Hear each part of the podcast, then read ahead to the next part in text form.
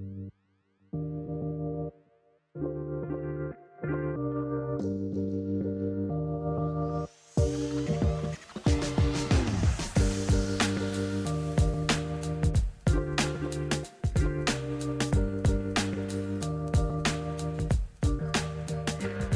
What's up, everybody, and welcome to the Apartment 113 podcast, where we talk with cool folks in the cannabis and psychedelics industry to learn about their projects and celebrate their successes.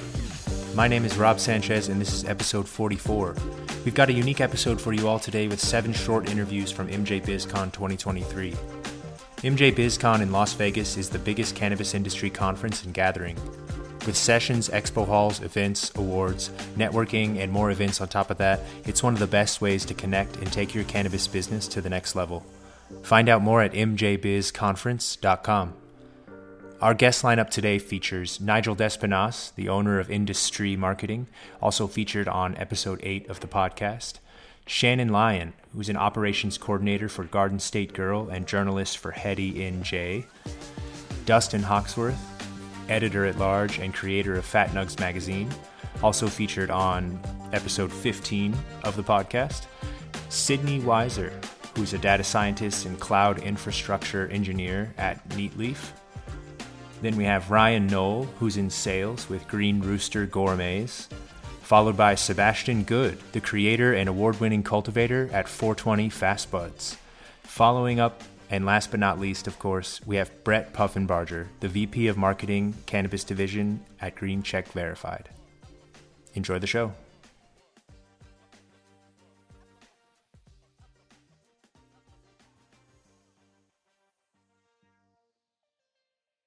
And we are coming to you live from the Golden Paddle Showdown, a little event kicking off here for MJ BizCon Day One. Uh, Quick Review is sponsoring. We got Polar Gold in the house, and our first g- guest of the day here is Nigel Despinasse. Nigel, man, welcome. What's up, man? It's good to see you. Glad to be back in the apartment. Yes, dude, and recording live, man. Yeah, this It's- is wild. It was Last over, time we uh, had like states across us, yeah, many states. but dude, it's good to it's good to be talking with you again and be, to be down here in BizCon. What are you excited for the most this week? Oh man, honestly, connecting with people who I haven't seen in a while is going to be great. Um, honestly, ha- having those conversations, kind of, kind of what we've been doing here today. Honestly, just like Just things being that able come to up. talk shop a little bit more Yeah, naturally, right? Exactly, and Yeah. like you typically are doing things over Google Meets or Zooms, and it's like this very structured form of conversation where it's like I've got 15 minutes and we're going to talk about a topic, and it's like True. I kind of want to True. There's an agenda here. Yeah, and we're not then gonna I talk gotta about get on with my kendamas. day. Yeah, yeah, man. For those listening, uh, I have a skill toy addiction, and my latest favorite is the kendama. So, So dope. Look forward to more kendama content coming to Apartment 113. Yeah, man, you need to start posting shorts or reels or something. He's go. hitting these tricks that are insane. Landed some. Yeah, man. So what have you been up to since we last talked, man? Digging into into the industry side of things. Yeah, so uh, was previously working in uh, data analytics, market research, um, and kind of just left that situation and have been writing for the past two years or so. Um, started a little bit in college, but Fat Nugs was honestly kind of like the resurgence of my writing. Yeah, and ILGM. Have you been pulling any articles for them recently? I so I've been doing some email marketing projects with them, but not as many of the Ah. cultivation articles. Okay, But I talked to. Herb the other day, so Yeah, we're gonna get moving over back. into some marketing stuff there a little bit. Yeah, That's and like cool. the content stuff is dope, right? I, I have thoroughly enjoyed all the different roles that I've worked in the industry, and like kind of what we were talking about with sports earlier. Rob said he does a wide variety. He did a wide variety of sports in high school, uh, and that gives you this knowledge base to pull from of different things, you know. Right. You've got kind of worn you've worn the hats before. You Yeah, know, Once you've done those things, you can uh, have the conversation or use that knowledge to go a little bit further. and that's the thing, right? I, I know from a, a sell side what a lot of these businesses are like trying to get across, and from a consumer side, I also know what people are looking for on different things. Right. Yeah, man. And that's uh, that's the key. I think there's a lot of businesses that maybe lose sight of what the consumer is actually wanting. You know, the business is focused on like their objectives, like making the bottom line, scaling, you know, entering the next state. Exactly. And it's, there's still there's still real folks that are buying these products and are, are supposed to enjoy them Absolutely. uh, at the end of the day. Yeah. and it's and it's like a um, it's a crazy obvious feedback loop that's like brain dead stupid simple you know it's like why not listen to what our customers want, Dude, bake that into our product? it's a deepity, right? And they'll want it more. Yeah, it's like sounds very simple at face value, like listen to what they say, but then as soon as you dig in, complexities. Because then now, okay, you have 100 people told you what they want, how, how do you decide which one to do? What's the most important? Yeah, and then who, you know, who, what's the opportunity cost of not doing something that someone wants? It introduces a new problem, but I agree, man. There's Well, a need to listen. Right. Yeah. It's kind of what we were talking about, where it's like if you start on a nice general base and you know are, are building slow and with intention, Right. there's so much more that comes with it. Right, right. Yeah, I think that that kind of um, methodical approach to scaling keeps you true to your value, you know, Tru- true to your core. And I've seen like when businesses scale too fast or when they acquire, they end up buying like out of their lane, thinking they were thinking they were ready, you know. Yeah, and absolutely. sometimes you're not ready. Sometimes, sure, you are, man. And if you're listening to us now and you're ready to acquire, I guess don't be afraid, but man, know your shit, right? Yeah, exactly. and it's like I don't. There's. Thank you, man. Um, cheers, cheers. We just got a joint donated to the table. Hell yeah. we we um once that gets to a point where a company is is scaling and people become numbers or, or demographics, you've zoomed out a little far too much, or at least in the point where you're looking at like world domination or, or Yeah, you know, it taking getting like eye in the sky like that, isn't it, man? You start seeing all the numbers and um, but there's value start to making because you know? do need to make decisions off that, and you can make a better product with those numbers. absolutely That's the dangerous thing, right?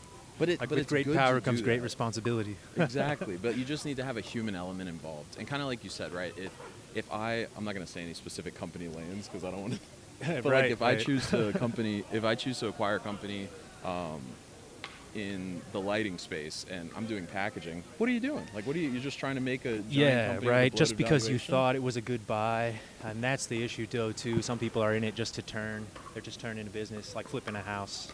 yeah exactly Uh, so that's uh, definitely ongoing. I'm sure a lot of that's going on here too this week, man. A lot of people come down to. BizCon to connect. I don't. Uh, I think that they moved the convention out to the old center that it was before, so it's not in the double layers that it was last year.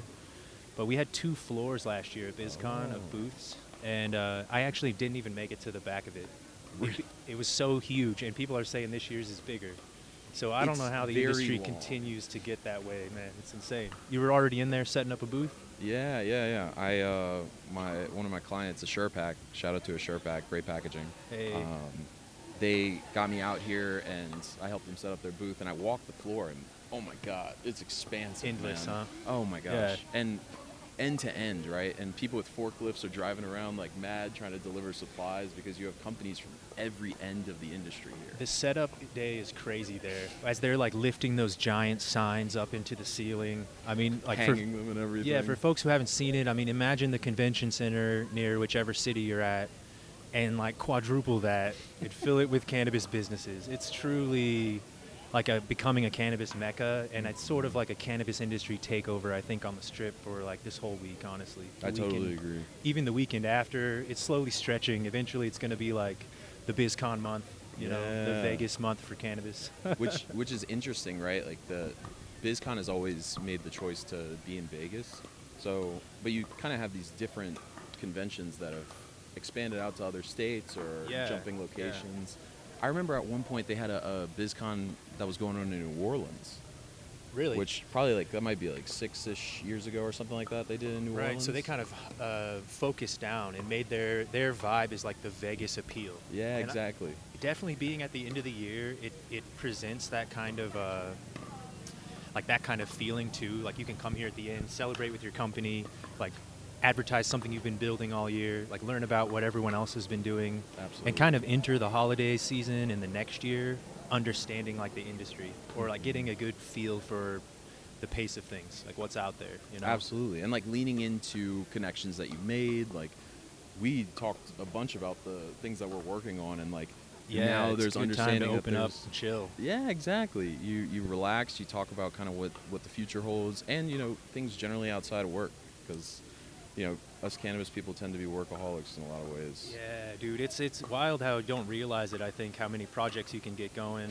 on the cannabis space, and then suddenly you take a step back, and it's like, oh wow, it's time for a weekend. You know, it's time to actually. What do I do when I just have a weekend? Yeah, Just exactly. gotta sit. what is chilling, which is Mhm. like the most ironic thing I think that can exist about our industry since people tend to associate weed with the chill, you know. Yeah, to have like such an industry of grinders and like kind of like constant like pushers and you know folks that are trying to create.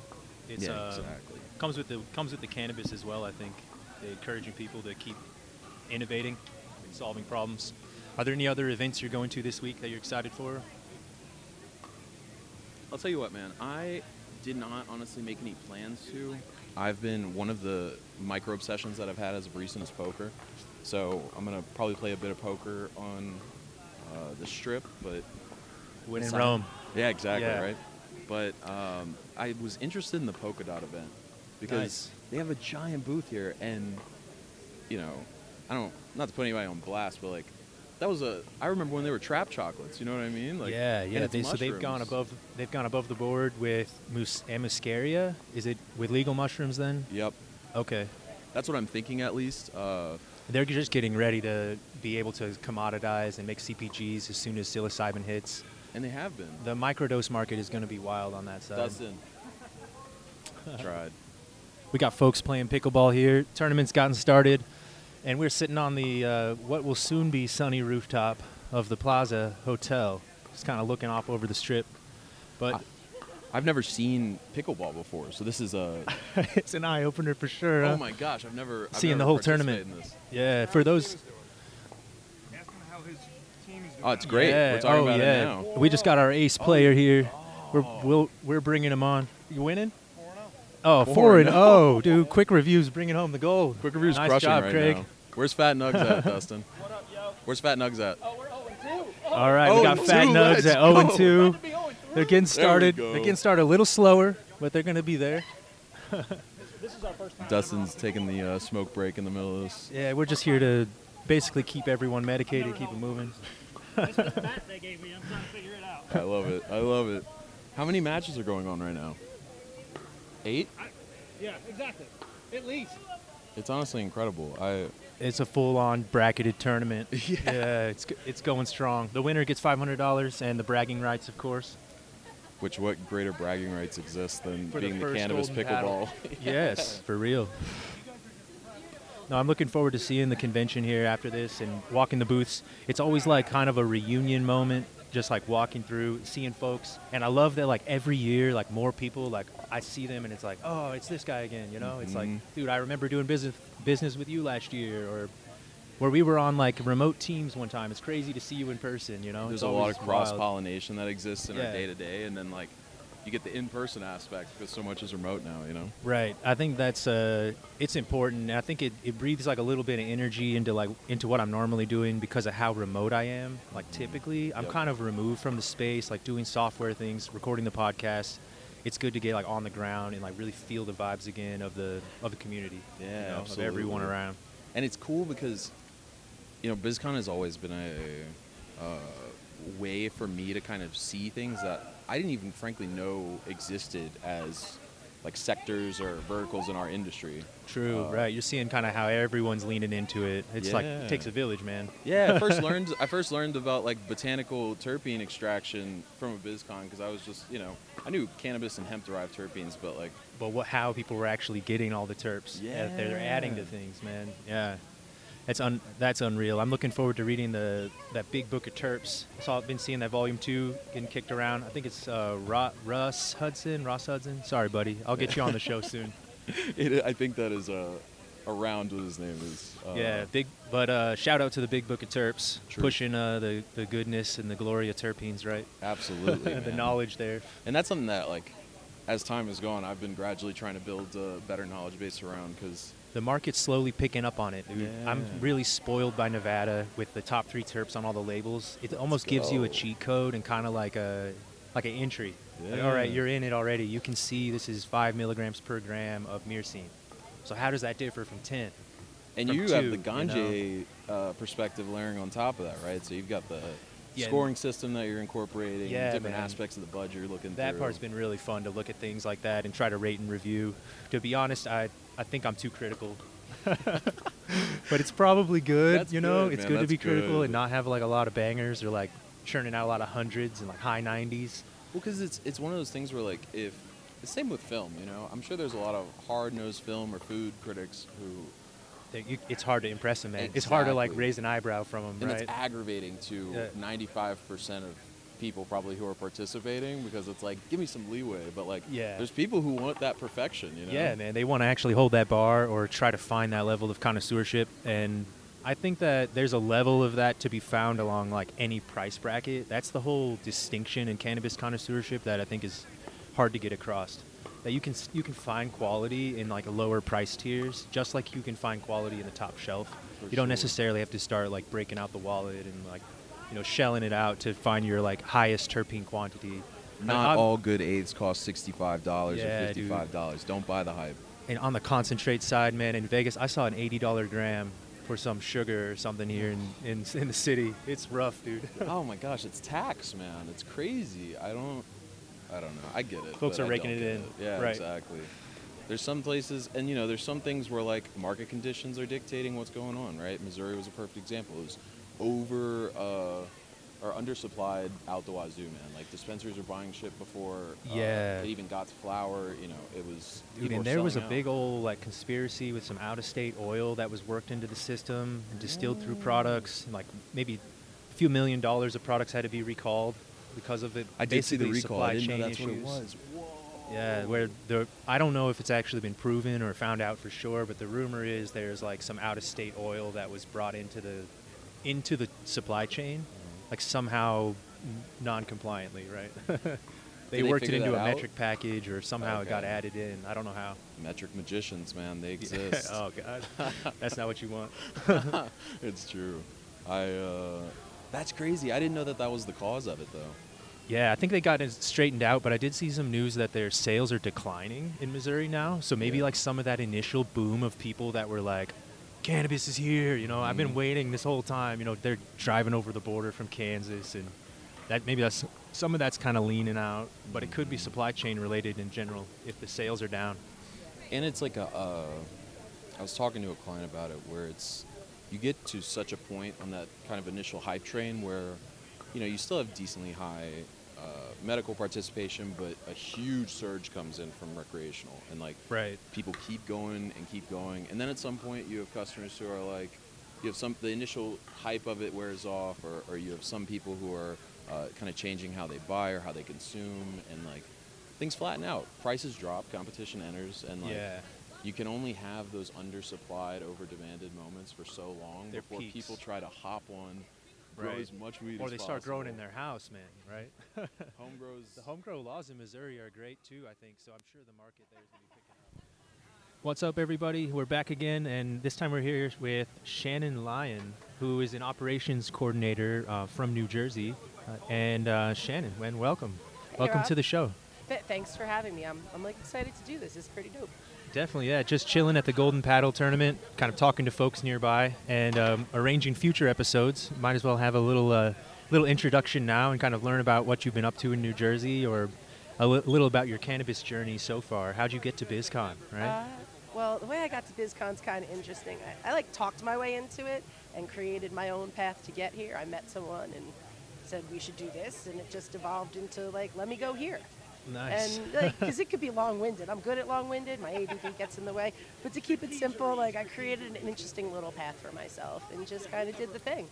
so you're working with a uh, dispensary or a full vertical operation in New Jersey? Right now, I am helping do some edu- Right now, I'm helping do some education classes, um, and I'm working with Heady NJ to help build community and start doing community-based content and people that are helping create a cannabis culture and all the different Oh, wow, facets in New. Jersey. So not just focusing on the business regs and legislation and the day-to-day ins and outs of running cannabis businesses, because the average consumer isn't necessarily interested in the politics of the business. They just want to know yes. like they need growing to for understand them. what Yeah. they're what they're after, right? I like that educational approach a lot. There's uh there's a definitely a need for educating consumers, and that's the only way that there can be more consumers. You know, for folks to approach cannabis, if they still have some stigma or if they've just never tried it before, there's it can be overwhelming, right? Drinking from a fire hose. Exactly. Um, a friend of mine runs an education company called Elucidation Strategies, and we just did a cannabis community education program in Cherry Hill, New Jersey at the public library. Oh, and you know, it was a Yeah. respectable turnout, maybe 15, 20 more seniors. So people who are really curious but also very trepidatious and scared because of the negative connotations. They're afraid they're just Right. going to get high and not well. I kind of want to understand the, the, the nuances there. Yeah. Yeah, the library approach is a great way to, to keep it public too and kind of like low pressure. You know, you don't need to commit. No one's going to judge you for going to the library. No, the library is a safe space, and like when you have space, safe spaces like that in the community, embrace cannabis and want to promote education. That's super. That's in, that's helpful, and like that's a great place to start. Can you believe that we have education courses in public libraries now? Um, would you have thought that? I never even thought that I'd be sitting here in Las Vegas playing pickleball at a unique networking event, like It's it's because all of cannabis. right. It's definitely unreal how fast the industry grows and and how much uh, networking and like different kind of connections can can catalyze things. And this is a very easy group of people to network with. Yeah, the the tournament's been great so far. It's a good turnout. I think the first round of games is over. It sounds like. Yeah, I see, think uh, so. We'll see who's gonna win. Yeah, uh, Puff Creative and their Creative Cloud. I know they partnered with Wax Nax and Polar Gold Extra- Extracts Yes. on this one, so they're really doing some Right. some dope shit. Right. Yep. Bringing the sponsorships through. Well, thank you, Shannon, for, for jumping on the show. Yeah. And uh, I think we should definitely get a full episode set here in the future to hear your story and kind of Alright, learn about your cannabis past. Um, ha- before you go, how about uh, your first cannabis experience? Oh man, I was like 16, and my friend's brother pulled out a gigantic bong for us to smoke. It was like three feet tall. You had the three footer, huh? Yeah, and that that was the first time. What's up, everybody? Welcome back to the show. We're back here with Dustin, and I'm looking for the lighter that was already in my left hand. We've got Dustin Hoxworth here, editor at large for Fat Nugs magazine, Hello, hello. getting things kicked off well. You know, looking for lighters already by by 10:30 a.m. here on day one of BizCon. How's it going today, man? Good, dude. We just got our asses kicked in uh, pickleball. Actually, we went two and two, so it wasn't too bad. That was our first time ever on a court. Pickleball is a, an art, huh? it's not easy, dude. I'll tell you what. It's basically big paddle or a big um, ping pong. That it's yeah, not like like you're standing on the table Bingo. playing ping pong. Yeah, hundred right? percent. Yeah, it's not easy, dude. For real, and and there's some pros here, man. Golden Paddle Showdown. It brought out some folks ready ready to play. Yeah, you for real. There's a there's a dude here from uh, Italy, and he's a prof- he's a professional playing. yeah, dude, they've got background. Yeah, I dude. And He's, that like, is he's over there ripping the ball and shit. that is not what I expected. So f- for those who are coming next year to the Golden Paddle Showdown, start practicing. Yeah, Like, right now. is the time. Good Yeah. luck. yeah, we've got some four and O teams already after the first bracket. What did you guys finish? two and two. Two and two. That's good, man. Hey, are you? Is it and we've never played before. We've never even stepped on a, a pickleball. a new court. passion for you? I can see it. I can see it. If I was ten years younger, maybe. Nice. But I'll, tomorrow I'll wake up sore. Let it be. Yeah, it's still a lot of pivoting, Yeah. a lot of fast changes. Yeah, and I'm just old, dude. dude. So, congratulations on the music edition releasing this week. I've had three cases of the magazine in the garage, Yes, you have. or Thankfully. eight cases in the garage, and I haven't opened them up yet. So it's awesome to flip through it today. And Oh, like, you hadn't really opened it yet? mag. No, I was Oh, waiting on it to dude. see, and it was like a Christmas morning, seeing them hit the table. That's fucking dope, dude. it turned out great, man. Yep, and your piece is in there as well. On on. Uh, Yes, yeah. Shout out to Cypress Hill, man, keeping it insane and contributing to the cannabis industry. It's wild what they've really done for cannabis and kind of how early they were and some of the hip hop support with cannabis. A hundred percent. They are some of the OGs in the space, right? Yeah, the story's so weird that like they basically just chose to dedicate more, themselves more to cannabis to stand out. Yeah, and you time. told me that story. I didn't even know that story. Tell me a little bit more about that. Actually, that's pretty cool. Essentially, they were trying to get their mixtapes sold, and it, they were great already and banging, but they didn't have a theme or they didn't have like a uh, something unique about them. Yep. So they came back and tried to like look at what everyone's thing was at the time. You know, like some some groups were like really gangster, really street, or others were like really pretty and romantic, and they just chose cannabis, man, and buckled down. Yep, and it worked. Didn't Yeah. you? Didn't you tell me something about them? They were at a show or something, and what what was it? That Like first to smoke up in like Wichita, Kansas, or like Augusta, Kansas, like places you would never imagine lighting up on stage Yep. in the early '90s. and was and they were threatened and or arrested for doing so, right? Yeah, they would think it was constant. It was constant struggle there, and I mean, they're still they're seeing the profits now. I mean, B-Real has got brands in California. Yeah. um, they're part of everything right in the space. So Yep. it's uh, it's We- crazy to see that thread. We've written about them a couple times. They probably don't even know. But that's Shout out to Cypress Hill, man. Come Yeah. on to Fat Nugs. Yeah, love that. Now's yeah, the time. You know, honestly, that's sort of how media should work. You write about the things that you love, the things that you're passionate about, the things you know, the things that uh, you know you, you you listened to when you were growing up, that kind of stuff. And it's cool to be able to write about that. We don't have to have permission. I don't have to, you know, reach out to anyone. I can just tell stories, right? Right. And that's the cool thing about Fat Nugs. We, that's what we do. We tell stories through authentic journalism.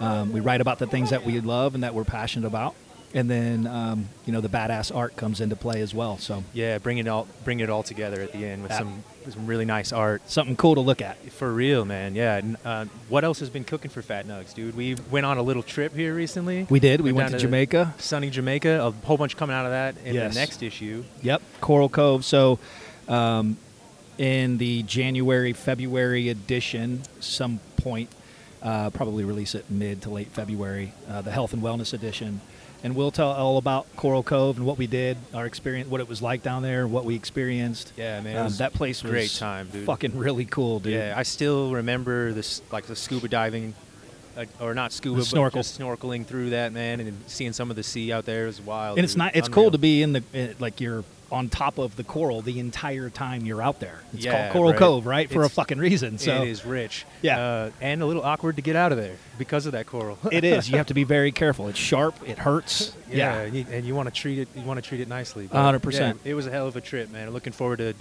chatting more about that and writing about it as well. Yeah, and I think uh, everyone on the team has at least one or two pieces that we'll all throw together into a more than likely at least a 10 page spread that'll be in the, the health and wellness edition. Full on Coral Cove goodness.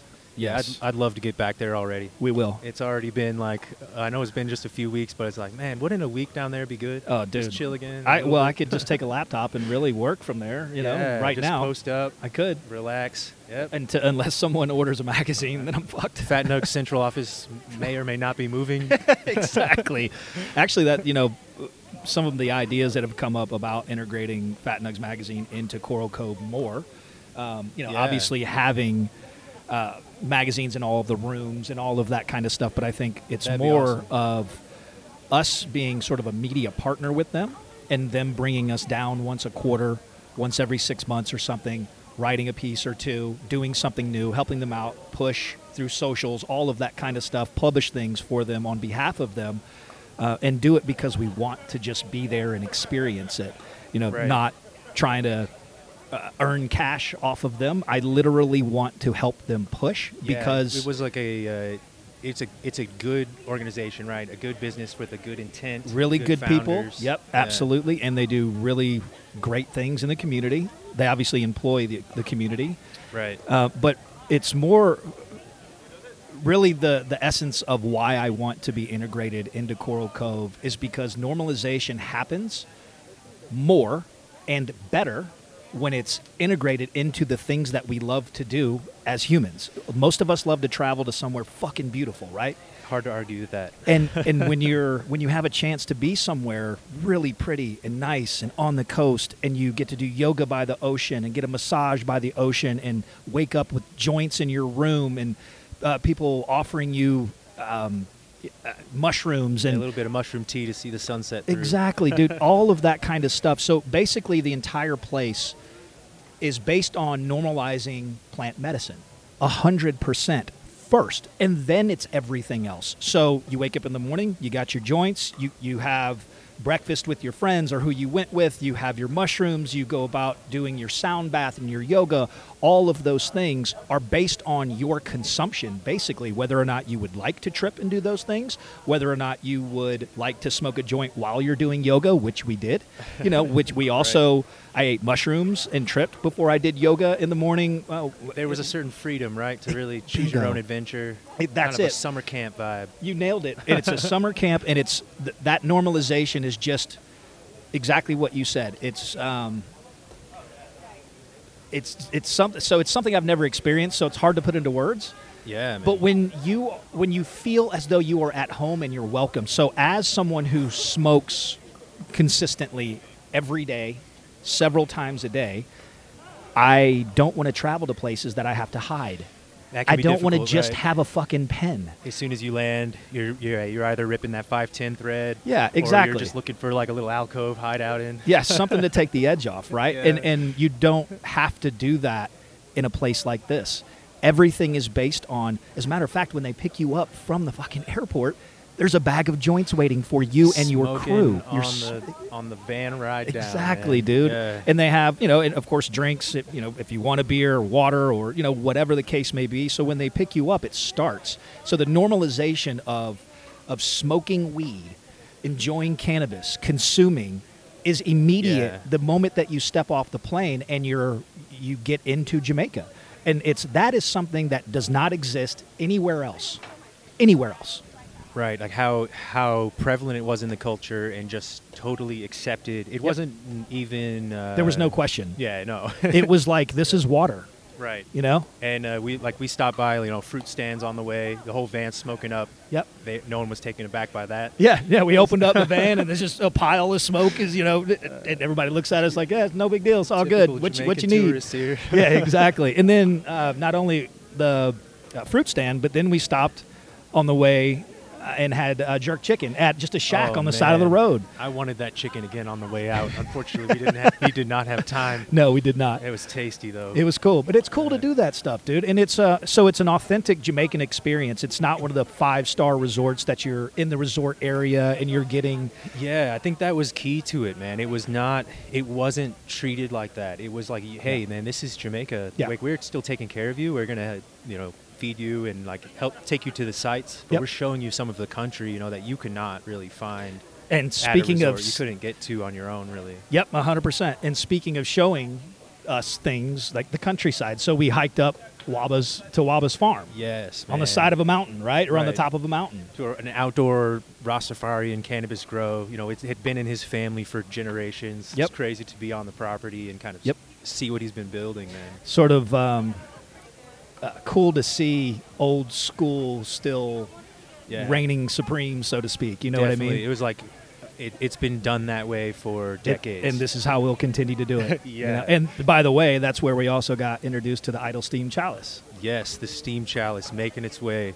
That is awesome, man. And uh, have you have you put the steam ta- the steam chalice to any work yet? No, but we have in it with us this week. Hell yeah, man! Great. Yes. Might as well light it up for BizCon, right? We it's will. A great time to pass it through. We are not. You're not allowed to smoke it by itself, right? You have to have a group. There are some for those who don't who don't know. There are some some regulations around the chalice. yes. You want to you want to be in a group of folks. You want to have a master of ceremony who's kind of calling the shots.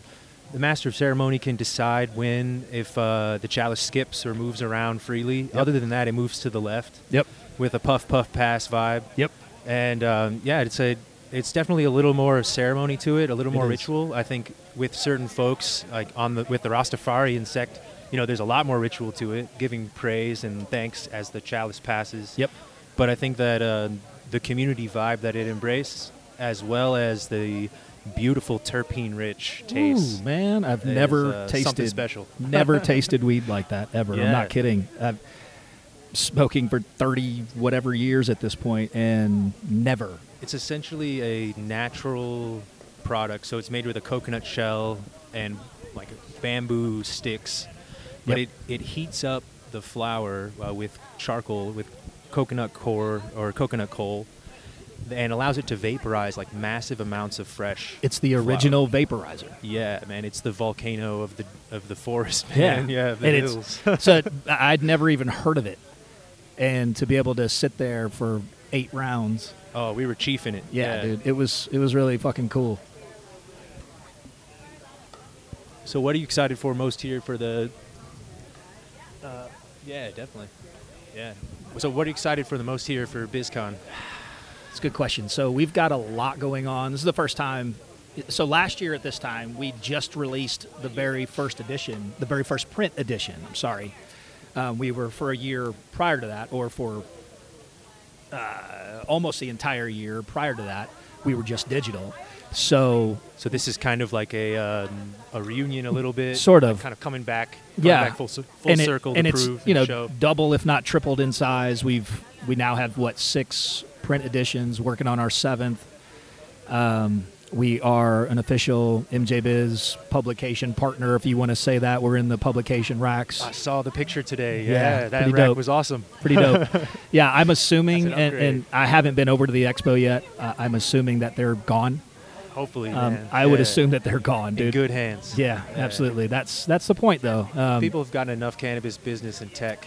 What? Uh, no, no offense out to the other magazines and publications. Obviously, there's a need for all that. Yeah. But there is a need for community and passion, and that's Yeah. I think what Fat Nugs is adding to the stack out there. That's Yeah. awesome to see. Absolutely, and it's and this is our. I mean, those the publications that are with us in the publication racks are uh, run by great people. They have great things. They do their thing. But this is the first time they've ever, uh, I've ever had a chance to be in a publication rack, ever of any sort, and to be next to all of those um, that have been around for a minute is cool. You know, being the, the new the new kid on the block every once in a while Yeah. is, is kind of cool, and I I've, I'm enjoying it right now because if you look at all of the publications side by side.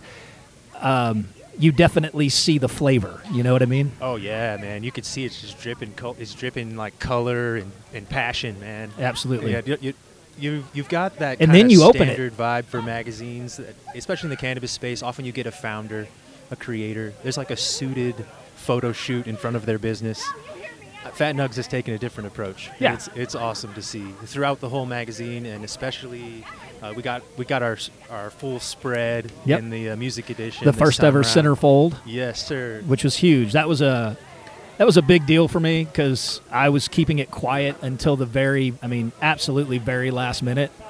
Um, the team didn't even know until maybe two weeks, until two weeks before we decided to do it. Oh, I had nice. I had been thinking about this and thinking about this for probably six months, and when I had the chance, because I knew I had the budget, you know, finally you know, making some headway with advertisers, they understand what we're here doing. Uh, you know, being able to bring new eyeballs, new ears, that kind of stuff, doing it our way, doing media blitzes that no one else does, all of that kind of stuff. You know, people started to pick up on it. So our music edition uh, was really our first one where the entire team actually made a little bit of money. Some of our writers actually got paid. Um, some of our other writers got to go to Jamaica. You know Right, that kind of stuff. So you know there were things that um, about this music edition that it really it's the first one that's kind of whole.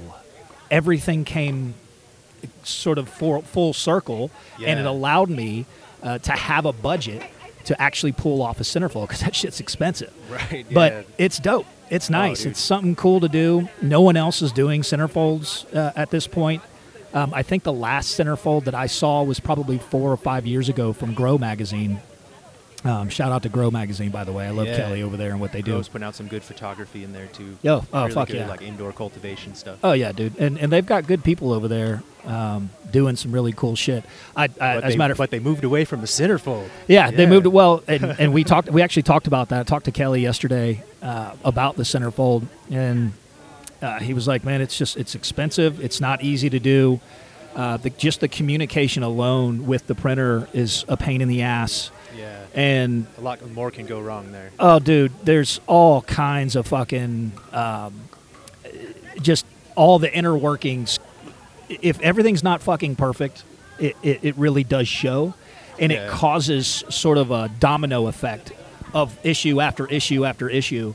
So if you don't have everything sort of in place, ready to go, pull the trigger, and everything works properly, doing a centerfold is not a good idea. Wait on it. Yeah, just Yeah. wait. And I had awesome and, to see it turn out. and not to call out anybody on the team, uh, but I had some folks on the team kind of question whether or not we should do it, and I was like, I don't give a fuck. This is this, push I- this one this through, is man. the one Follow the that I'm doing it. This is this is it. You know, Yeah. um, which actually drove the post. Um, a couple of weeks ago, it said, you know, the person who says it can't be done shouldn't stand in the way or should get out of the way of the person who's doing it. yeah. Yeah, so that was kind of that centerfold sort of um, You gotta. Sometimes you see what you want, man. Yeah. You just gotta grind it out And go. there or shape it. A One hundred percent. I, I didn't give a fuck. A- At that point, I was like, I'll pull out my credit card. I got to do whatever I got to do Try to make it to work. get it done right. Yeah. Um, even though I, I knew we didn't quite have everything ready and in its place. I, we were close enough, and if, if I needed some some extra backup, I would do what I had to do to get it done. So sure. it was important for me to do that. Right, and with the magazine in the racks, you guys are sponsoring a few events for the week as Yes. well. What's on the sponsorship round? Yeah. So uh, this one here, the pickleball, the Golden Paddle uh, Shout Showdown. out to Polar Gold Extracts, Ischerium, 100%. Grow House Media, all Yep. the good folks here at the Golden Paddle. Brian for pulling this together. He did a fucking excellent job. This is one of the, the cooler things I've done in Vegas, to be honest with you. Being outside, you know, playing sports basically and, and smoking weed on the and rooftops. Yeah, it's fucking Yeah. dope, dude. It's it's it's cool to do something different with these people because normally we see them in, in business settings or you It know can get very rigid yeah. and kind of kind of tired. Yeah. Well, and it gives gives us something else to talk about too, right? I mean, it's um, it's not it's not about business. We're not talking about advertising. We're not talking about numbers. We're not doing that. Yeah. We're just out here fucking enjoying There's ourselves. There's like implicit networking and, Yes. and connections and Yes. things that come of that, of course, but that's like not front and center, right? yeah, exactly. Well, I think you just through the playing and the interactions, that networking uh, is super important, right? Because those are the type. The, do I want to hang out with this dude? That's the type of person I want to do business Right. with, right? Right. So it's a perfect fucking thing to a perfect way to do that. To kind of gauge sit- gauge the situation, meet Yeah. new folks. And you don't have to take yourself so seriously. I'm out there running around, falling down, chasing balls. Right? I'm 48 years old. I'm out there laughing at myself. Yeah, man. So it's it, it's fun, dude. It's a good way to do it, and not many conferences have uh, have events like this. I hope that it becomes more of a thing to kind of get people off the floor a little bit. Something different. Next year, I'm trying to arrange like a hike. You know, come into come into the strip. We're gonna rent like a party van and go out with Apartment 113 to like Valley of Fire, That'd be Red dope. Rocks, Oh, something. dude, that'd be so cool. Just like take a group out through that. I think it, there's so much to do out here outside of the strip too. Yeah. it'd be cool to lean into that with some of the community and like I would love to do that. do I'm that a, kind of stuff. I hike a lot, so that's right up my alley. As a matter Oh, of fact, my best friend that's with us as well, uh, Bird. He he and I travel and, and hike as much as we can. So yeah, yeah, nice man. And and on the event side, I yes, let me keep telling you the events. Sorry about that. You So- got two more right this week. yeah. So Blunt brunch was. Oh, Blunt Brunch was yesterday, right? Uh, we did stop by, dropped off some magazines. Um, excuse me, amazing uh, group of women over there. Ran to the Beard Brothers. Ooh, someone handed us a fatty. Yeah, I'm rolled this one up. ass kicked. yeah, so yeah, Blunt Brunch was dope, and then uh, this Golden Paddle Showdown, and then later this evening we have uh, the Sapphire Risk Underground Party, uh, which is which is cool. This was the first time we were ever asked to be a media partner for a party of any sort, and honestly, I felt honored, and I didn't really care what the party was. I just wanted to be included um, and have a chance to spread the magazine around more. Right. Um, have a chance to talk to some new people in a uh, sort of a side of the industry that we don't dabble in much, right? So Sapphire Risk, it's insurance. Yeah, Right? man. I'm sorry, It's- it's it's security. I'm sorry. They do security for the cannabis industry and it's not very often that at Fat Nugs we talk to security experts, right? And it takes all those ancillary businesses for the space, so it's good to Yep. connect there and, Yep. and kind of see those those connections too, and like the potential. Yeah, and you're bringing Yeah. Uh, together the the business and culture side, the community side of things this way by doing it. for real, You right? know? Kind of bringing things full circle Absolutely. It's a different way of doing it. Um, and contributing to this wild slew of after parties. It's it's insane, I mean. I mean, you make it easy for me. I'm going to the Fat Nugs party tonight, Hell so. I already know what's up. Hell yeah. But other than that, man, if there there's like seven different events, I think, running from Oh, God, like at least. 6 p.m. to midnight tonight. grasslands. If you were, Uh, um, if in my younger days, perhaps I would maybe challenge a few of those hops. yeah. Try to make it to three or so. I would. I, I don't- in my twenties, even in my early thirties, I would probably hit as many of them as I can Yeah, or I've- could.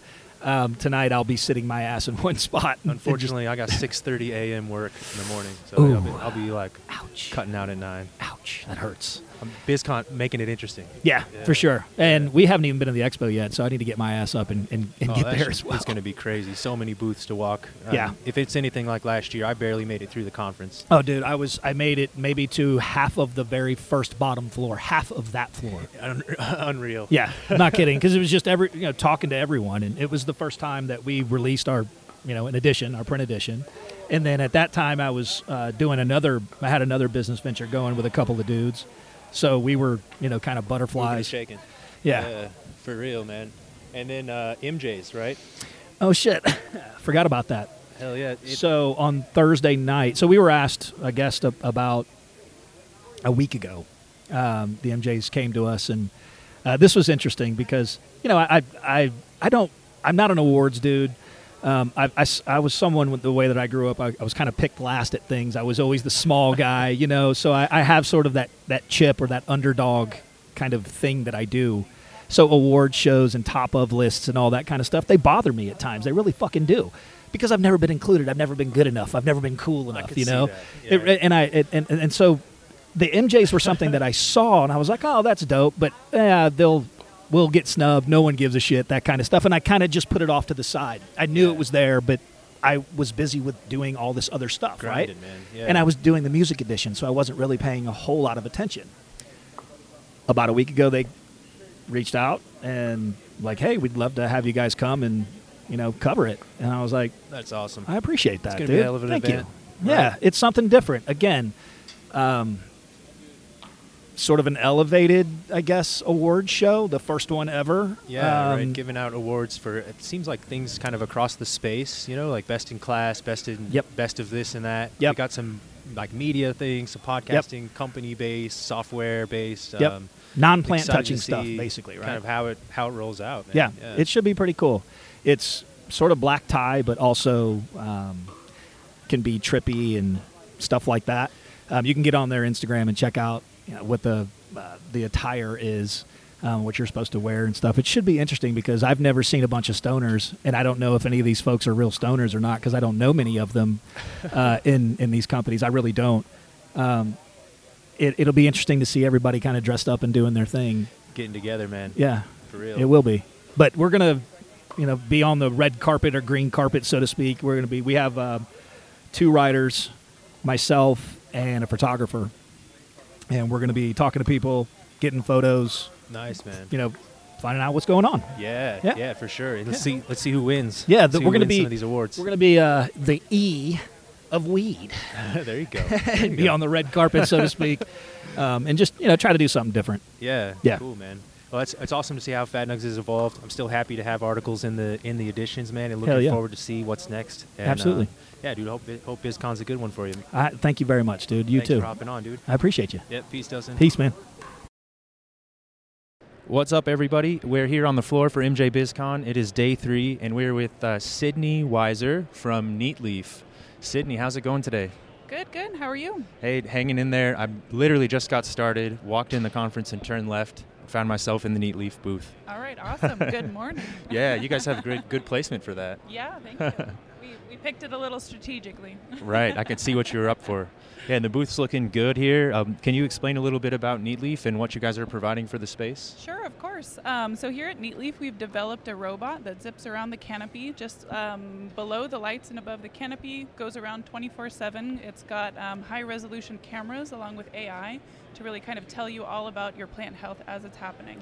Okay, so really canopy analysis, just taking a look at everything for like pest management, daily light integral kind of things. Of course. Well, there's also like maybe someone walks into the room today and is like, okay, things are looking a little bit yellow. They were also looking yellow yesterday. Is it more yellow than yesterday? Is it less yellow? Uh, I you can actually know. get a comparison, kind of see where you're at, or even find a trend, huh? Yeah, so you can actually get a quantification. I can't really point you to the dashboard through the podcast. Right. Yeah. For for our listeners, they have a uh, a pretty slick looking dashboard here showing um, So yeah, it's like here we've ranges got, of VPD, temperature, humidity, So CO2. I didn't mention that before, but as, alongside all of our high resolution cameras, we all have tons of environmental sensors. So we can tell you all about, like, for example, microclimates within your facility. oh wow! So you can well find hot spots or cold areas anywhere yeah, that's definitely. Also, like if you move a fan around the facility, how has that actually changed and distributed your microclimates? Actually see the it makes it benefits better, or lack sometimes of, uh, it makes it worse.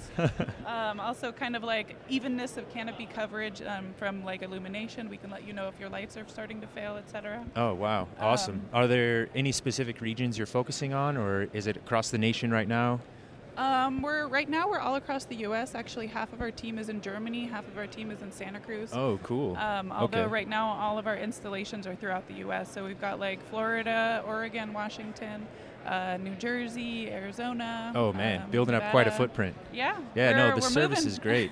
yeah, it, do you guys have an API to integrate out to any other systems? So at this point, we don't have an API, but we're always like looking for partners. If anyone wants to integrate with us, we're totally open to that. Oh yeah, as a software guy myself, I could see the value potentially, you know, tapping into a seed to sale and Mhm. being able to look at now some of the cogs and materials and labor that's going into the product, and then use some of this canopy information to see if you're, you know, doing the right thing. Yeah, of course, Build the full picture. I do a lot of our cloud infrastructure and data science also, so I'm always super Oh, excited nice. about that. Um, but like, you know, always want to know like who's who's integrating with us on the API. It's a lot of data to pull, so you have to Oh, it looks know like what it. you're yeah. trying to pull.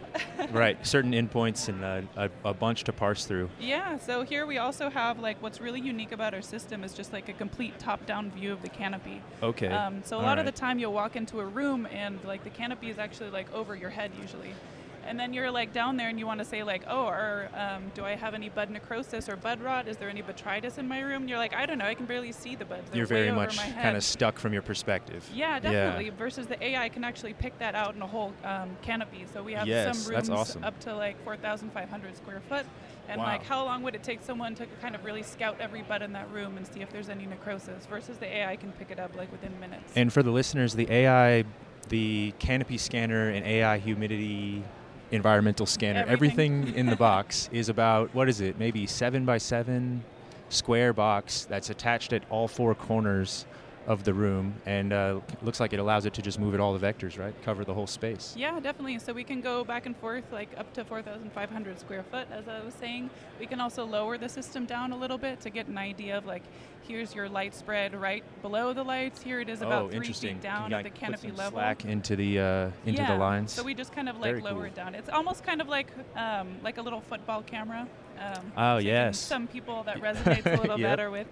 Um, there's like zipping around. yeah, we can also do some cool analytics like plant height by strain. Um, but one thing that people really love is like, so let's say someone walks into the room, uh, takes a look, they're like, okay, the plants are looking a little bit yellow today. Um, we also have our AI layer. We can just kind of like take a look and see where, um, like for example, leaf folding is distributed within Oh, the facility to kind can of see kind of a heat map of those like problems. A heat map, yeah, like and you can take a look and see like okay one strain has a little more folding than the other all right how did this happen? Um, but with our system you can actually just go and rewind in time and see from the plants were first when they were first loaded within the facility and you can keep kind of going forward in Ah, time So you can actually click through a timeline of those photos of the canopy space and see, you know, was it when they switched to uh, the second week nutes? You know, is that what threw it off? is it the could light change? But what actually uh, you can also see in this example is it was actually Christmas Eve. Everything really started tanking. So like everyone was out on vacation because we also have the Left the ladies to be a little bit. Exactly. Yeah. Um, but if you kind of take a look, we also have the environmentals. So you can see what actually happened in those days leading up um, to that failure. And you can see actually there was an ongoing HVAC failure right on Christmas Eve. Oh wow. Um, so you can take a look Yeah. also and see that like there are some early Talk warning signs.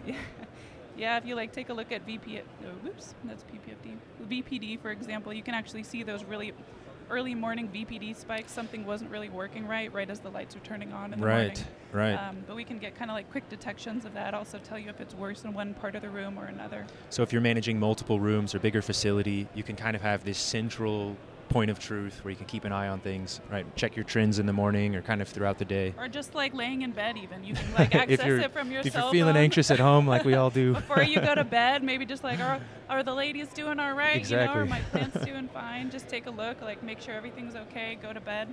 Um, or you could be like, sometimes we have people who are um, out on vacation and they're not at the facility. They're relying on kind of word of mouth from some of their staff to see how things are going. But um, Sometimes you just need to see. sometimes you need to see. Yeah, a lot of cultivators are really. Um, it's both fortunate and unfortunate to cultivate. You get tied at the hip, right? It's like having a massive, demanding fish yeah, tank. and things can go wrong in a very expensive way very quickly. Right. So I think that So this really having the leads system to a lot is- of anxiety that we hope to alleviate. And how do folks go about setting up the system? Is it per room or is it uh, per facility, square footage? So yeah, it's actually it's like a subscription model. So like a lot of our costs are also like in data storage um, and like Okay. per by canopy square footage. So we cause um, sorry, we um, price the system per square foot. So it's only 30 cents a square foot, which we aim to be like around one percent um, of the revenue per square foot to make sure it's really affordable and accessible to everyone. Nice. Okay. Um, so yeah, so for a thousand square foot facility, that would be about 300 per month. Okay. Oh wow. So you can really get started, get started quickly, not not necessarily breaking the bank, and bringing in so much data. And It's, also uh, like no upfront costs, so we really want it to be low barrier to entry for anyone who's really wanting to try it out it. and, yeah. and see. Yeah. And we have a two month pilot, so just in case you're not sure if you like it or not, Oh, um, no risk to kind of sign up, try it for two months. Um, you know, like we're pretty confident that once you see the data, you don't really like, you know, yeah, yeah. It speaks for it. itself once you start seeing kind of under the hood of your own grow, right? Yeah, yeah, definitely. but then also, like, if you decide after two months you don't like it, no problem. We come pick it up. Um, Hey. No risk to you. Excellent. Awesome, Sydney. Yeah, thanks for the rundown. Where can folks find more info about Neatleaf? Yeah, just um, check us out at neatleaf.com. Um, that's probably the best spot. You can also reach out to me, Sydney, at Neatleaf. What's up, everybody? We're uh, back on the floor. It's MJ BizCon Day 3, and I'm here with Ryan Noll from Green Rooster Gourmets. Ryan, man, what's going on? Oh, not too much. Just enjoying this year's show. MJ BizCon's been kicking off pretty well. It's been a good one. Yeah, dude, you guys have some prime placement as well, very close to the door. Yeah, exactly. Yeah. It never hurts. Catching that foot hurts. traffic.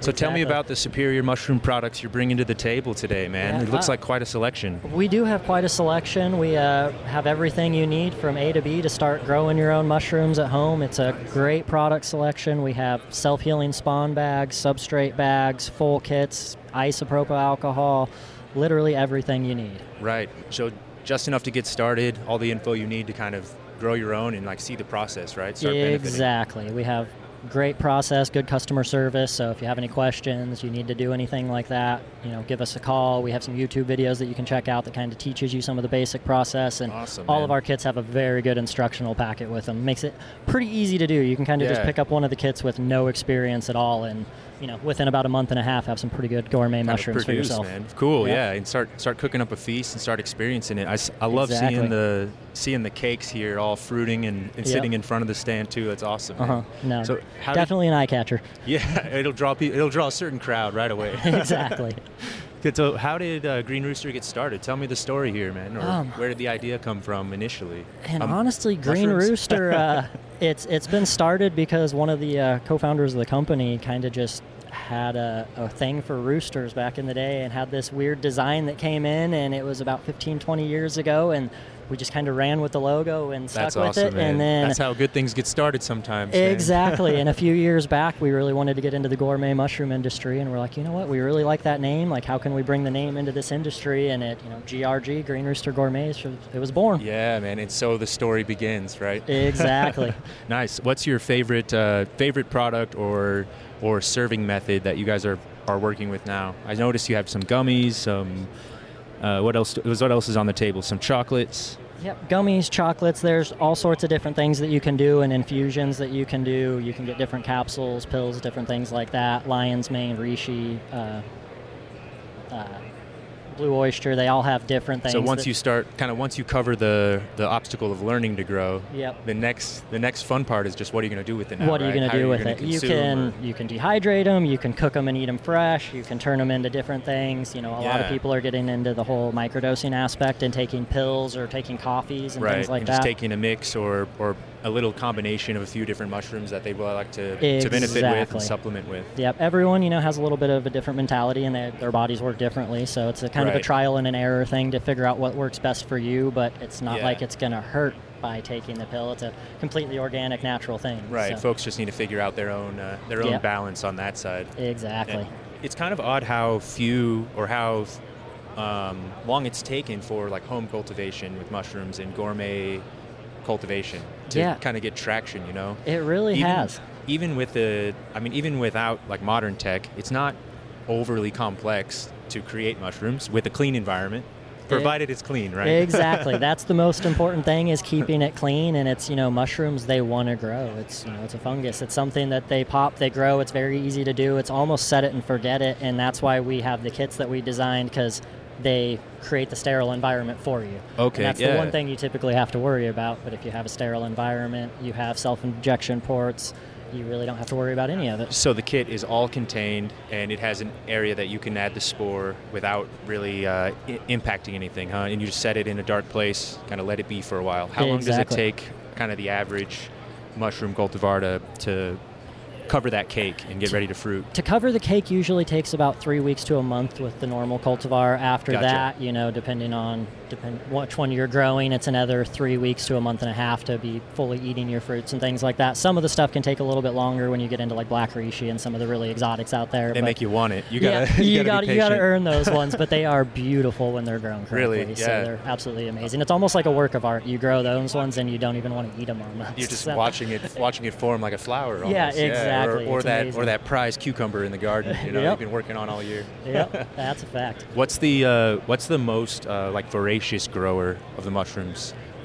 If if the black reishi is kind of the most pokey one, I is would there one that's just like easy mode? It's gonna produce. Lion's mane and blue oyster are probably two of the easiest to deal with. They're gonna roll. They're gonna roll and and uh, stay pretty stable. huh? Stable, exactly. Um, that's usually what I recommend beginners to grow with to kind of get their feet wet. And they both have very different flavors, and they're delicious. kind of a- Especially if you've never had lion's mane, it's kind of a whole other type of mushroom. Interesting. It's a good it's a good range and a way to get dig in. Yeah. Definitely. Cool, man. Well, where can folks learn more about uh, GRG? Uh, greenroostergourmets.com is going to be the best place to do it. We're also available in a bunch of retail stores throughout the U.S. and hopefully expanding a little farther after the show. Hey, sweet dude. I'm gonna have to track down a kid and uh, do a little blog post about it. Yeah, sounds great to me. awesome. Yeah. Thanks, Ryan. Yeah, appreciate it, Rob. Yeah, dude. Sebastian, man, welcome to the show. Welcome to Apartment 113, dude. How's BizCon been so far? Thanks for having me, Rob. Yeah, BizCon has been amazing. How's, how's it been for you? Oh man, digging it, just walking around, just learning about what everyone's up to this year, and um, seeing all the good strains and things around the corner. It's awesome to see the progress every year. Uh, I think this is my sixth one now. Wow. Okay. It's cool. been a minute. How about you?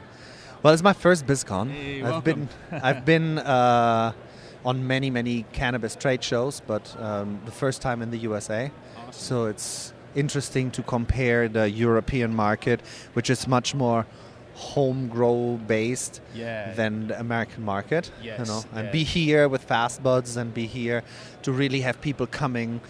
Uh, like growers we know, like Free Grow, who's taking a photo of us right now. And they've been they've been coming through and growing your strains for a while. Huh? Exactly, and they bring us like nice samples like this one, our Gorilla cookies here. Look, me see and that just touch it and smell, dig in there. It's Oh, so man. good.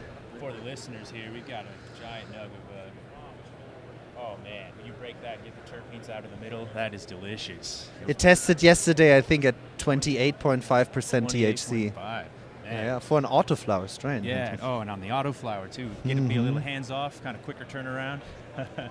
70 days, 80 days, and you're through. Done. some resiliency too. They stand up to some. They don't care.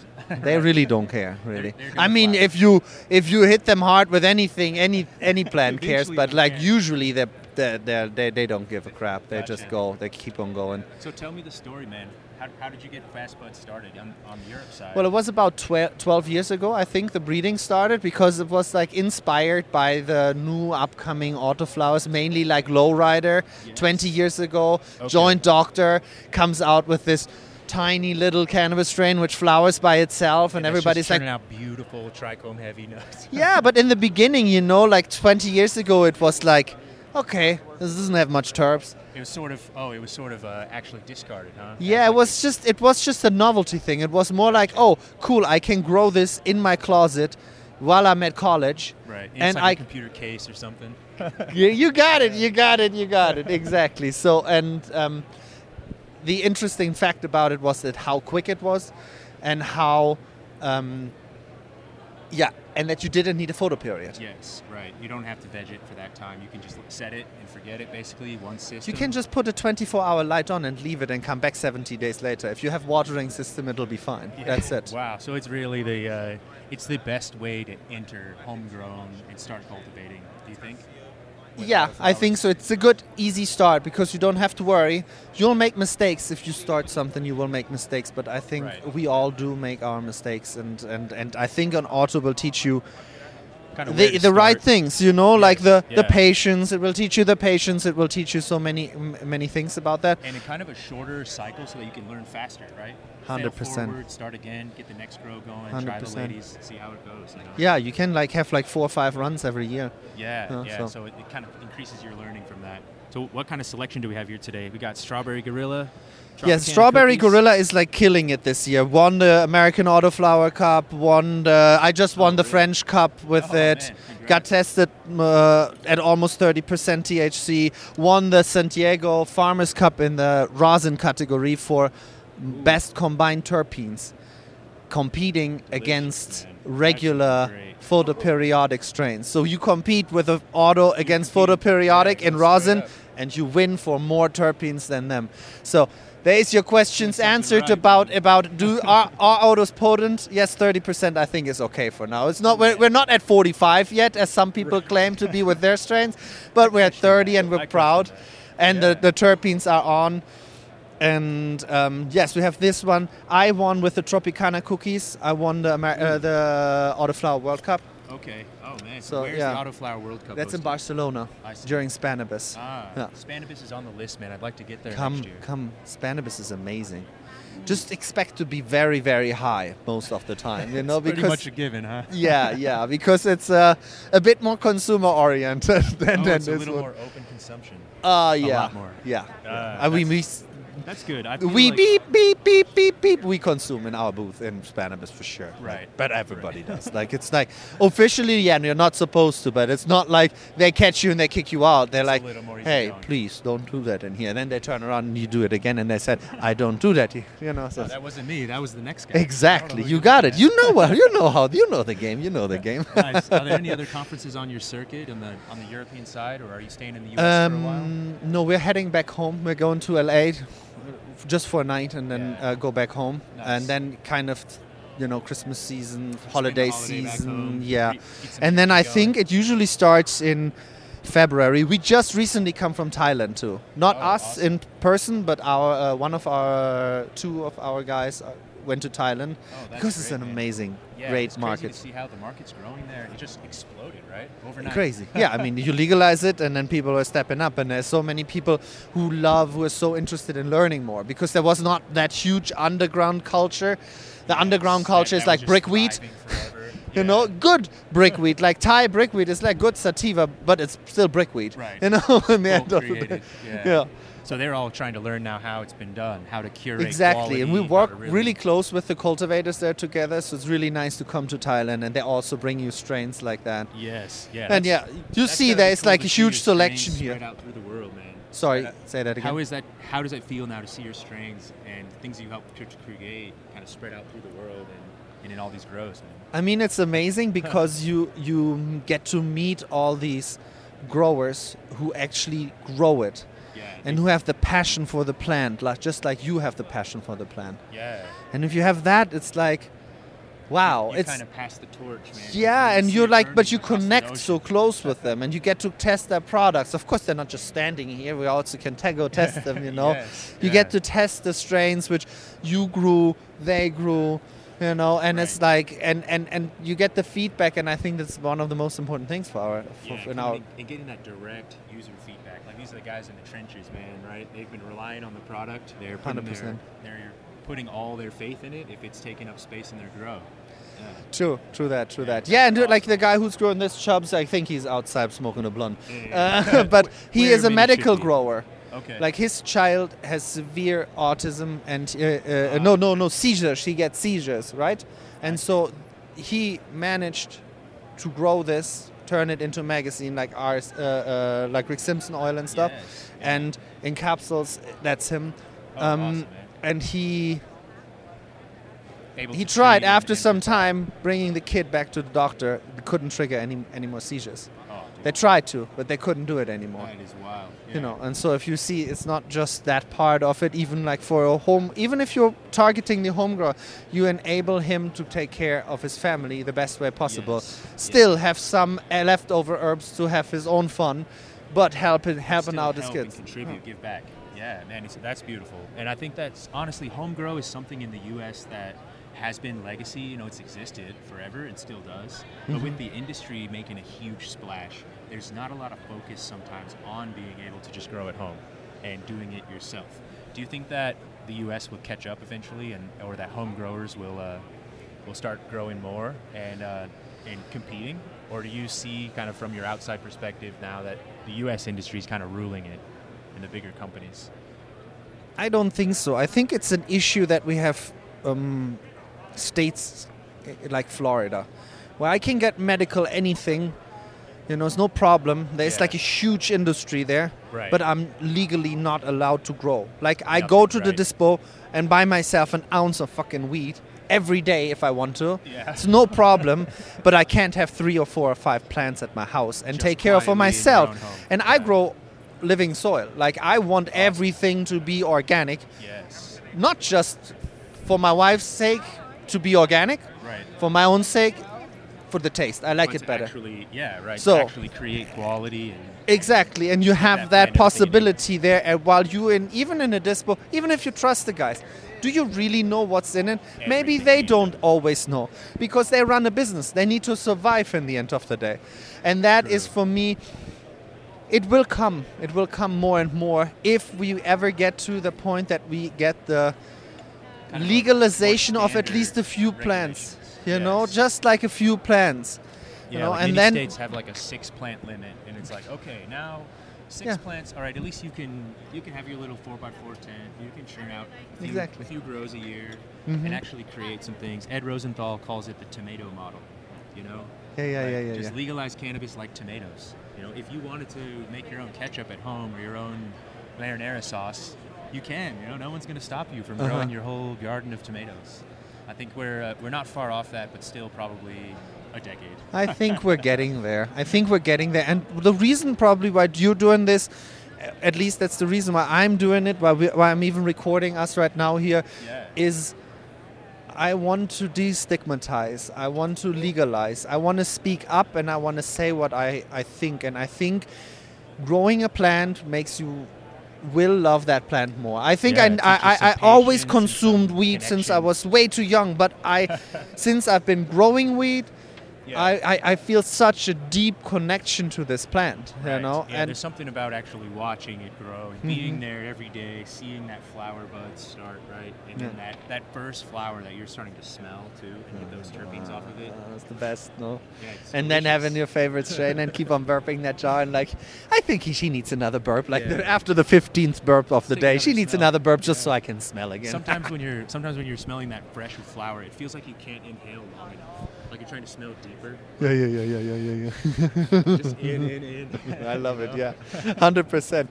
Yeah, so we're just trying with this with these genetics, and we're trying to have something for everybody. The purple lemonade has been out there for like five years. Really beautiful purple. Excellent, Almost man. every single pheno is really purple, and it smells just like a bowl of lemons. Oh yeah, look Bestseller is Gorilla Cookies. You know, it's just super strong. Very has the stickiness of the Gorilla and the pungentness, and then you still have that little doughy stuff. We try to come out with every year with some like new taste. The apricot is kind of something new, a new turn. What's your sleepiest indica? I see- I- the to like 'em- apricot is right I tend to there up like there. Heavy. Yeah, yeah, yeah. couch locks, folks. I'll enjoy that. Yeah, yeah, yeah. The apricot's definitely de- it's at, huh? definitely there. There That's is a strawberry. Um, what do we have? The strawberry pie is super heavy. We also have the, these original lines. So you see, you can get a cheese in an auto version, or a skunk, or a white widow, yeah, or an OG. Kush. You know, Right. like whatever. And now recently we just started crossing our very very top lines, the best sellers, what people really love, huh? and we cross them back to the cuts where they're coming from. So they are like actually F1 crosses of an Right. auto and uh, and a photo period. Yeah, and so so, it reduces your flowering time, but you have full con- yeah you have full control. Like Yeah. meaning you want to veg out, you want to scrog out a whole room with it. No Right. no issue, scrog out. Yeah. Yeah. So actually, you could have your choice then with the strains. Exactly. And, uh, yeah, we try to really have it, something for everybody. You have to, you know. Yeah, The right. the, the It's not really customers demand it, and we re- just respond to what the customer customers are asking for in the end. No. Yeah, awesome, man. Yeah, well, Sebastian, good man. Thanks for jumping on the show and telling us about the shop. Where Thanks so much for having more me. About Fast Buds and, and find some seeds of their own. Yeah. Thanks so much, Rob. And always remember, it's 420 somewhere. Cheers. What's up, everybody? Still here on the floor, day three at MJ BizCon, hanging out with Green Check Verified, um, a long, long-standing guest in the making. Man, we've been messaging on LinkedIn for a few months and bounced into each other at Benzinga. We're not measuring it in years yet. Huh? I thought we were measuring it in years. Uh, what has it been? Like maybe one year? Yeah, one year go- we'll go total? 1.1. Yay. Well, welcome to the show, man. Welcome to Apartment 113. Brett Puffenbarger, Welcome, dude, and congrats on the recent role. I think I saw that you joined Green Check uh, not too long ago. A little over a year ago now. I Oh, okay, gotcha, man. How how's uh, how's Green Check doing, man? And what are you guys bringing to the table? I think we're doing amazing. Man. We've launched three new products the last 12 months. Wow. That's been a, a sprint. yeah. Jeez, man. Just one thing after the next, huh? Yeah. So like back at the beginning of 23, we decided uh, simple, basic understanding. We provide client software to banks. Uh, hook up your track and trace your point of sale system as a cannabis company, report it to the banks. Let them Gotcha. safely. Pretty simple. We figured out pretty early on that's a bottleneck for a lot of other essential services cannabis companies need. You know, uh, payroll, HR services, lending, funding, payments, anything. So rather than just kind of haphazardly let it happen, we decided to create a marketplace, kind of like you would see on Credit Karma, where cannabis companies can come shop for any of the boring stuff. Right. So they can actually find all the services they need, kind of in a bundled, a bundled portfolio. Or if they need one kind of financial service, odds are they're going to need the others Eventually, shortly yeah. after. Yeah. Yeah. So like, think about it like Credit Karma, right? Like based on your information, they tell you we can get you this car loan, this house loan, this credit card. Do you want to refinance this? That. Right? We can do that for cannabis companies. Do you need lending, funding, payments, payroll, staffing? Oh man. So once once you go through all the hard work and get the impossible done and get your license, then they come to you guys and get all the numbers straight, and, And maybe even beforehand, huh? It's a cakewalk from there, right? And yeah, honestly, people come to us before because you kind of have to have your shit together. Yeah, kind of getting your business plan written, your projections, Even understanding your that, bank. Like some states, uh, Florida's a really good example. They want you to have all of your service providers picked out before you're ever there, right? So their Oh. application doesn't just say like, we will secure state legal banking relationships and you know It- card processing. They'll say. We are What's utilizing your account number? XYZ Bank, utilizing Green Check Verified for compliance, and then we'll be using ABC payments processing and you know, Gotcha, gotcha. Yeah, and that's that's a lot more red tape. Those are some hoops to jump through. Yeah, and for us, we can be a one-stop shop to solve it. You know, why, why go search for 50 things when I can give you three or four options in each category that Right. already want And- to work with you? Yeah, definitely. And that can be so hard for some of these business owners, like facing the world right now in cannabis, having someone there to help with the finance side and, and advise, um, keep them in the lane, right, and, and follow suit there can be can make wonders. Yeah. I think I imagine going to financial institutions that don't know about cannabis and starting to have some of these same conversations will get shut down pretty fast by some institutions and then maybe would get led astray by others without having that kind of industry knowledge, right? So that's a big part of what we do. Uh, uh, one of our core business verticals is selling, marketing, talking to, educating banks. Right? We do monthly boot camps with one of our co-founders, where he Oh, educates awesome. bankers Okay. on cannabis topics. We do all sorts of stuff. So like even before a bank becomes a green check bank, right? Before they start using our baseline software, Yeah. they go through an entire like board prep and training on how to service cannabis companies, how to Ah. understand what we do. Because like, so think about it like this, right? As weed people, we understand what a dispensary does, how it operates. We understand how it grow, what it does, how it operates. We understand how an extraction company works. Right. There's nothing about the vernacular that's like obscure, right? We're just talking and we can Yeah. drop all the industry terms. They don't know that, right? And it, it's Yeah. This is going to sound super elementary to us, but like something as simple as like, hey guys, retail is retail. A dispensary is no different than a 7-Eleven or a Walmart as far as how it looks on the balance sheet, right? Same thing with a cultivation. It's no different than like manufacturing or Yeah. some kind of assembly supply chain. you ever you know banked a steel plant or a corn farm or Yeah. a milk business like what? congratulations like it, it's going to be just like that. it's yeah. that and for most of them they they believe the same bs that cannabis companies do like oh i'm not a credit union i can't bank them or like oh my god it's federally legal that's hard and it's Yeah. it's not it's it's complicated Yeah, it's not it's not impossible, but you, if you know what you're doing or you have the guidance, like Green Check can provide, it's it's available. And man, there are so many businesses that are waiting for more banks to come online that way. That uh, I imagine that's pretty lucrative for a bank to add a, just a new tranche, right? A sudden a new industry for them. Yeah, so that's the primary driver for financial institutions. They want the deposit money, and then eventually Yes, the next goal is money, right? How do we get them lending money? How do we get them participating and growing the industry? Not just Right. supporting it, but growing. actually actually in the trenches or providing that assistance now to businesses. Exactly. So so banks can come to Green Check and go through that process, and businesses can come to Green Check to get connected with banks Exactly. or to be found. Okay, Yeah. awesome, man. And what was the third product in the mix that was Oh, created? Uh, so we actually bought our own financial institution, uh, somewhat like the Zelle of ZA or the PayPal of pot or the Cash App of cannabis. So Hey, think gotcha. B2B, B2B payments could be a backup bank account, could replace a bank account. It's not a bank account; it's a stored Okay. value account. So Ooh, without getting into the weeds of it, like yeah, think of how Zelle works. We right. Kind of a wallet, uh, ACH or a wallet Yep. deposit. Exactly. So we can do that for cannabis companies now. So if you're a cultivator and you're trying to pay or you know get paid by a retailer, we can do Yes. Instant on your phone like it's the movies. Hmm, that's awesome, man. Like no Yeah. duffel bag full of cash, none of that. Like just doot doot doot. Just right there, man. It's good to know where some B2B payment options may be. I know in the world of payments, every, it's B2C that's driving the, the headlines. That's the problem. I mean, everyone knows the problem there with accepting PIN debit, cashless ATM. Yeah, but nobody talks about the real problem The massive, uh, oh, banking and. Uh, Not even that. the, real problem is retailers aren't paying cultivators.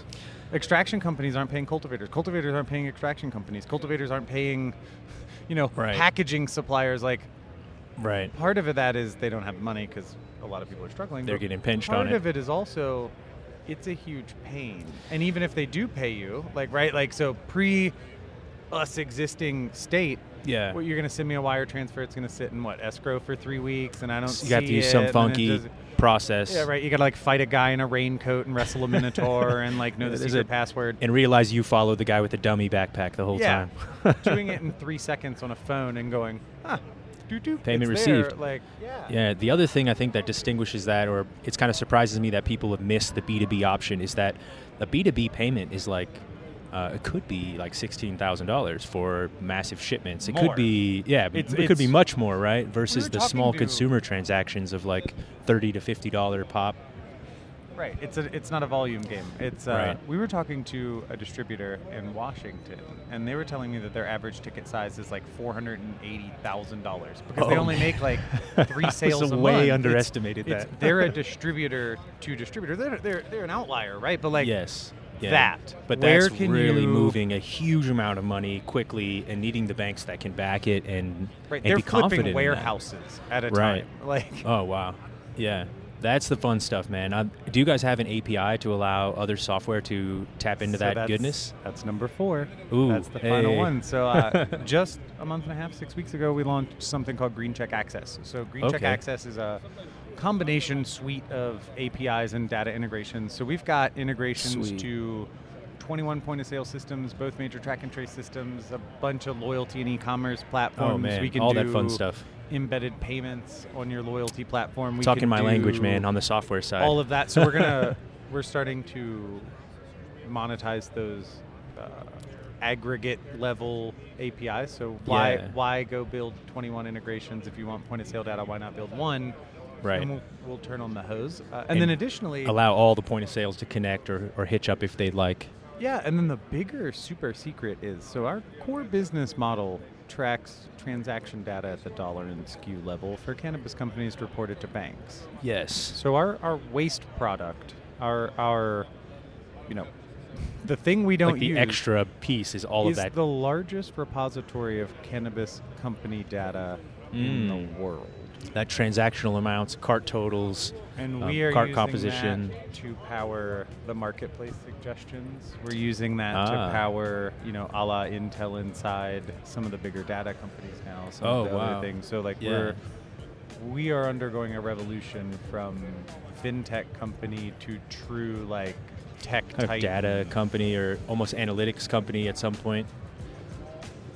If I had a magic wand and could tell you the future, I expect to see Green Check Inside on a vast majority of information and technology in the cannabis space Oh man, in that's the next awesome. couple of months or years. Yeah. Like, what we have built and are now finally starting to put out in the world now that it's ready is Right. Really crossing or checking the boxes, huh? It's exactly what some folks need. And we've grown up.